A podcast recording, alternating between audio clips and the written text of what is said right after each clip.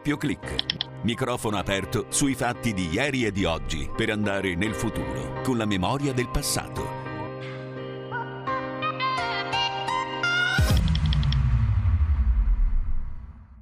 Il ricordo e la condanna di quel orribile sterminio di milioni di persone ebree e di altre fedi avvenuto nella prima metà del secolo scorso aiuti tutti a non dimenticare che le logiche dell'odio e della violenza non si possono mai giustificare perché negano la nostra stessa umanità. Bentrovati amici di Doppio Clic, io sono Andrea De Angelis questa è la macchina del tempo radiofonica giunta al suo viaggio numero 143. Ringrazio in regia, che piacere vederli assieme Silvia Giovarrosa che è parte integrante della squadra di Doppio Clic, tecnico del suono Patrizio Ciprari che è l'autore della sigla della trasmissione. Oggi parliamo del giorno della memoria che si celebra come ogni anno il 27 gennaio e vogliamo iniziare dando subito spazio alle parole, quelle scritte da autori che conosciamo tutti, le cui opere ci ricordano l'importanza appunto della memoria, l'indicibile orrore di cui siamo capaci, di cui è capace l'uomo,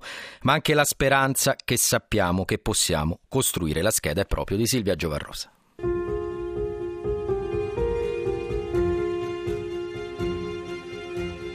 Se comprendere è impossibile, conoscere è necessario perché ciò che è accaduto può ritornare.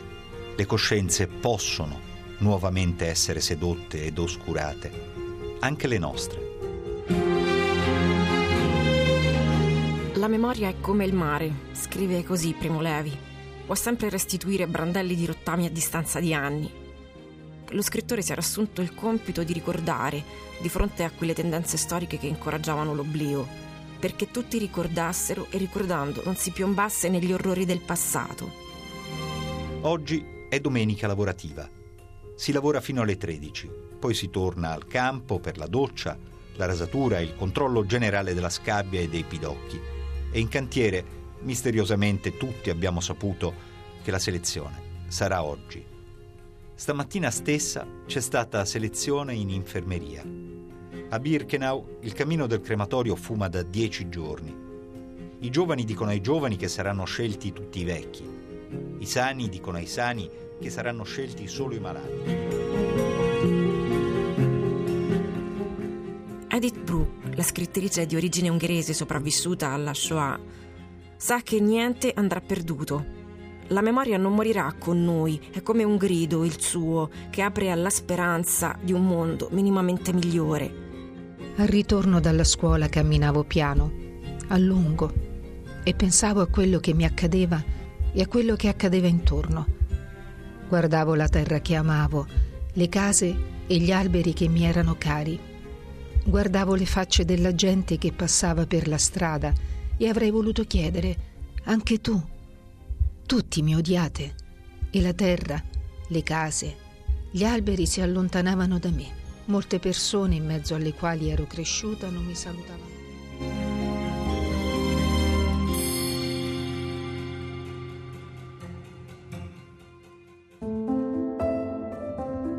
È libero il mondo di Anna Frank. Il suo cuore di adolescente rimane con la speranza tipica della gioventù. Il suo messaggio invita alla libertà interiore, dove il bene non è corrotto dal male.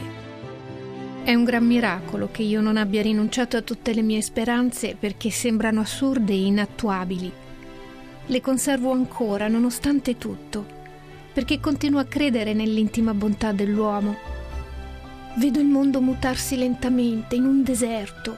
Odo sempre più forte l'avvicinarsi del rombo che ucciderà noi pure. Eppure, quando guardo il cielo, penso che tutto si volgerà nuovamente al bene che anche questa spietata durezza cesserà, che ritorneranno l'ordine, la pace e la serenità.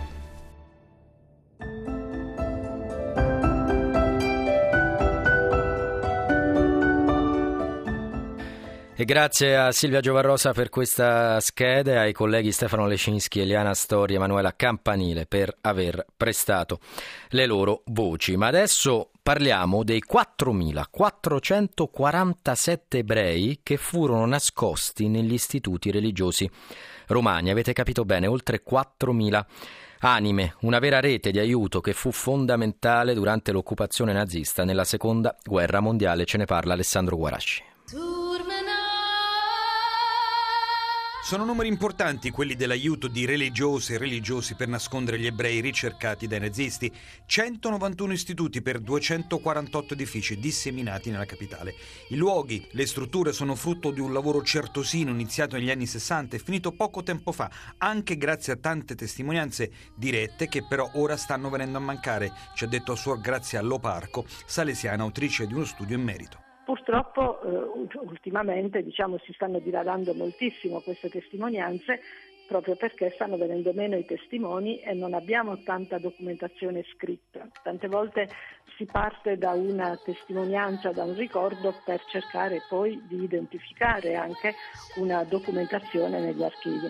In tante e in tanti misero a repentaglio la loro vita per salvare chi vittima delle persecuzioni. Qui a Roma certamente ci furono le irruzioni, no? a San Paolo, fuori le mura, a Lombardo e a Laterano. O per esempio anche presso i servi di Maria si recarono eh, si recarono i nazifascisti per prenderli o anche al Fate Bene Fratelli sull'isola Tiberina eh, proprio nel mese di maggio no? ci fu una eruzione. Non rischiavano l'arresto perché chiaramente eh, erano fuori legge, no? cioè, eh, stavano nascondendo persone che secondo, secondo i nazifascisti dovevano essere invece arrestati. Diciamo non ci sono stati degli arresti eclatanti tra i religiosi e le religiose, però senz'altro grande paura perché riuscirono tante volte a nascondere la presenza degli ebrei, con tante strategie di occultamento riuscirono ad evitare l'arresto e, e se avessero arrestato diverse persone è chiaro che, o le avessero trovate, è chiaro che rischiavano l'arresto anche le religiose e i religiosi che lo stavano facendo.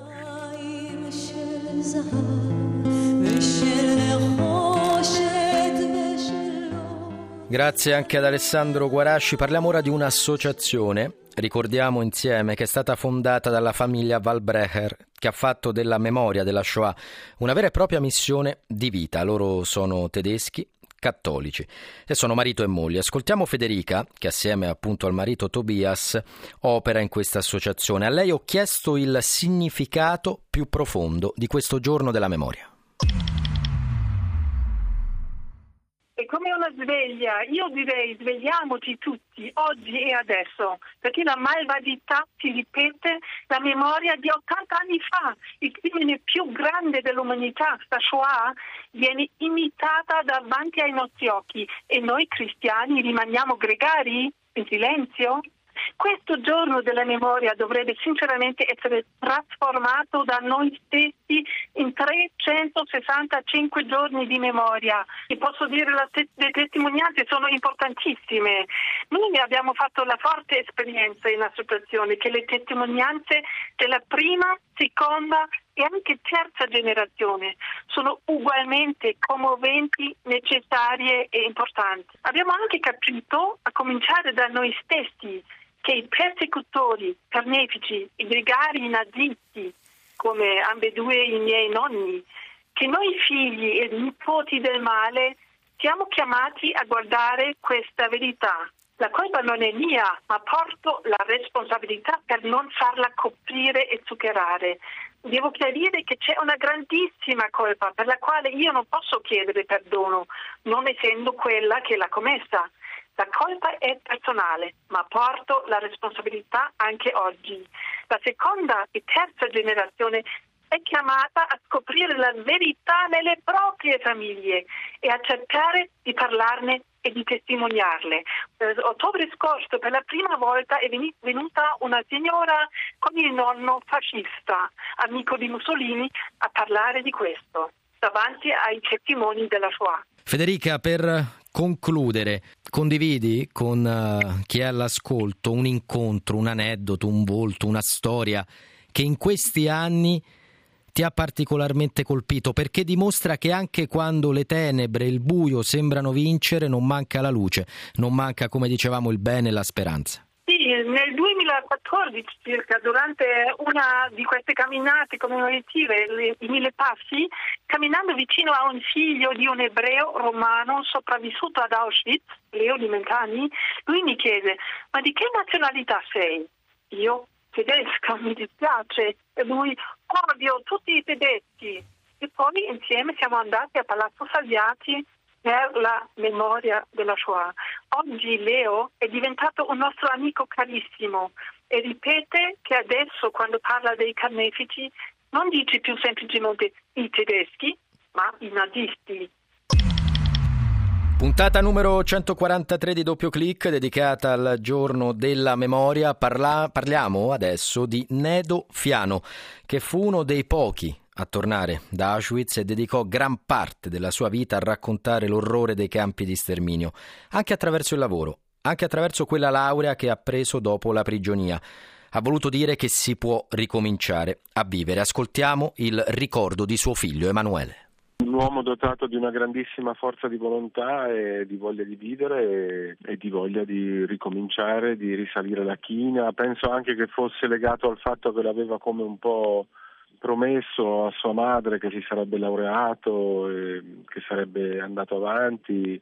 Era di nascita evidentemente un uomo dotato di una grandissima forza interiore che ha sprizzato da tutti i pori per tutto il resto della sua vita. Ecco Fiano, eh, come raccontava l'olocausto a lei e magari anche ai suoi nipoti? Mio padre ne ha fatto più un racconto pubblico, la raccontava come una, come una lezione, come io sto cercando di fare come figlio, diciamo suo, nel senso che da ogni episodio eh, che a lui tornava alla mente ed era continuo questo tornare alla mente, ogni tratto, ogni accadimento della sua vita, ogni giorno poteva capitargli che un alimento, un vestito, una frase gli facesse tornare in mente qualcosa, lui la utilizzava per, per trarne un insegnamento molto spesso, per trarne una scelta di comportamento dovuta a quello che aveva vissuto e gli episodi che gli mostravano o che gli ricordavano l'indifferenza di chi lo aveva circondato quando era ragazzo a Firenze con le leggi razziali o, de- o al momento dell'arresto, lo, lo, traduceva l'insegnamento a non essere indifferenti oggi, la, la, la, fratellanza e la solidarietà che li teneva in vita tra prigionieri nel mezzo delle più terribili angherie o della più spaventosa fame eh, o perdita di speranza di molti, la utilizzava per tradurla in una lezione sul fatto che la solidarietà e la fratellanza sono l'arma migliore per vincere dire, la, la, la, la, sofferenza sociale, la solitudine. E quando vedeva che mancava un apprezzamento per la libertà nella quale viviamo, perché lui diceva è come l'aria perché ce ne si accorge solo quando manca, la utilizzava appunto per trasmettere ai ragazzi soprattutto il, il, fatto che dovevano accorgersi di questa cosa che gli era stata regalata, la libertà, e della quale è facile non accorgersi perché noi non la consideriamo una, un qualcosa di speciale, perché è qualcosa che, che, che abbiamo ricevuto succhiando il latte fin da neonati e lui spiegava che cosa voleva dire invece avere perso la libertà nel suo caso. E grazie ad Emanuele Fiano per il ricordo di suo padre. Al microfono di Alessandro Guarasci. Chiudiamo questa puntata con il contributo del nostro Gianmarco Murroni. Andiamo a leggere e rileggere come i quotidiani hanno raccontato i giornali negli anni questo giorno, il giorno della memoria.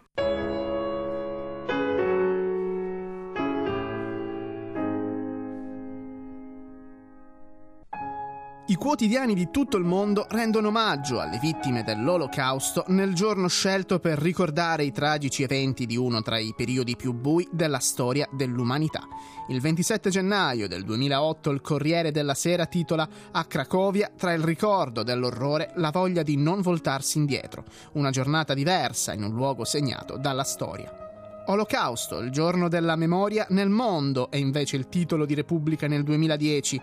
Nel 2013 la stampa scrive che la Shoah non è solo un omaggio alle vittime, ma una presa di coscienza collettiva del fatto che l'uomo è stato capace di questo. E ancora Avvenire sottolinea che ad Auschwitz risuona la voce delle vittime.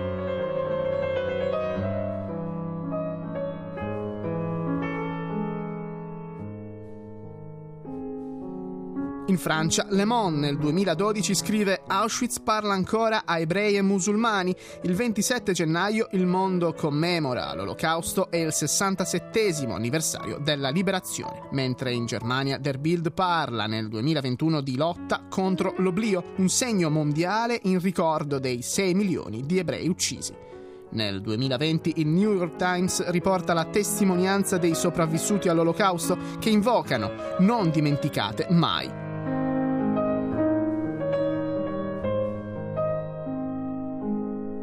L'osservatore romano nel 2021 cita le parole del Papa, ricordare e anche stare attenti. Il concetto di Papa Francesco viene ribadito anche su Vatican News un anno più tardi. Shoah, il Papa, non lasciare che si dimentichi questa indicibile crudeltà.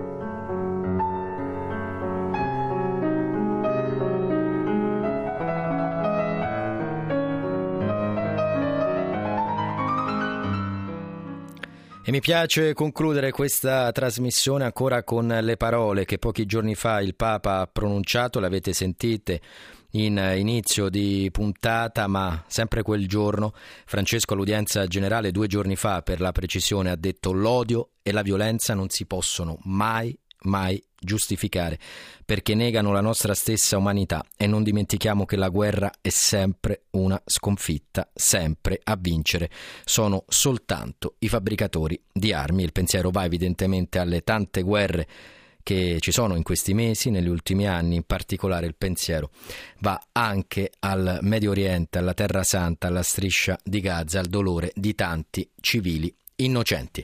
Io ringrazio in regia Damiano Caprio con Daniele Giorgi e poi tutta la squadra di doppio clic da Silvia Giovarrosa, Gianmarco Murroni fino ad Alessandro Guarasci, da Andrea De Angelis. Il grazie più sincero a voi che ci avete seguito. Appuntamento al prossimo venerdì e ricordatelo, se c'è un motivo per lamentarsi ce ne sono sempre almeno due per non farlo. Smile, no